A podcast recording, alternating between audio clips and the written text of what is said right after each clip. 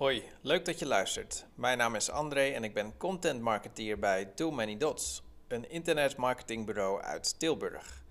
Wij zijn specialisten in het bedenken, ontwerpen en bouwen van converterende websites. Van iedere blogpost die we publiceren maak ik een voorgelezen versie.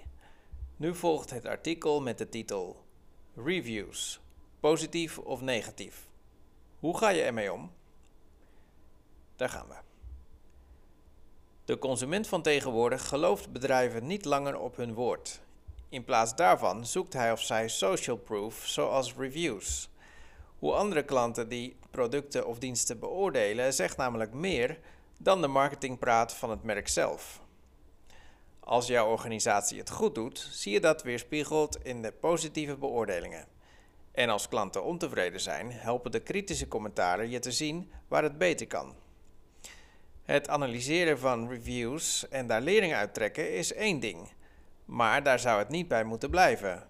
Een slimme organisatie mengt zich in de reviews, of ze nu positief zijn of negatief.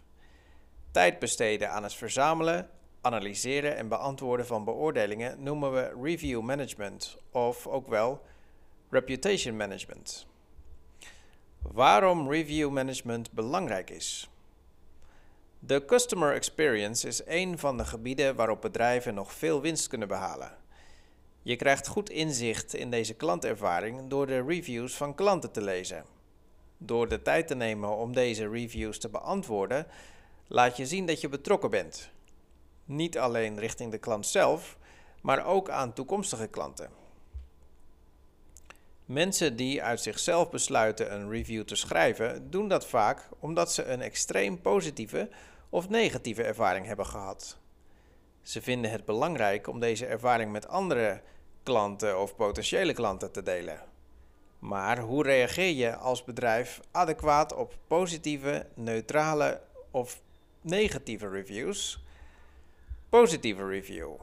Klanten die de tijd nemen om een enthousiaste review te schrijven, zijn voor een bedrijf goud waard. Dat vraagt om een persoonlijk en hartelijk bedankje. Vertel daarin dat de klantervaring belangrijk voor jullie is en dat jullie deze klant graag opnieuw verwelkomen. Ook is het mogelijk om hier voorzichtig andere producten of diensten uit jullie assortiment aan te bieden. Je zou kunnen overwegen om deze positieve review op andere kanalen te gebruiken. Maar let wel, daar heb je eerst toestemming van die klant voor nodig. Neutrale review. Laten we eerlijk zijn, aan een korte, neutrale reactie hebben jullie andere potentiële klanten weinig. Probeer de positieve kanten uit de review, mits aanwezig, te benadrukken en vertel dat je constant bezig bent om te verbeteren. Nodig de klant uit om in de toekomst terug te komen of opnieuw te kopen. Negatieve review. Hoezeer ze ook kunnen steken, negatieve beoordelingen zijn belangrijk.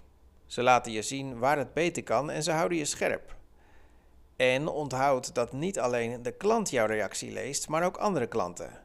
Wees daarom beleefd, bedank de klant voor het delen van zijn of haar ervaring en beloof beterschap.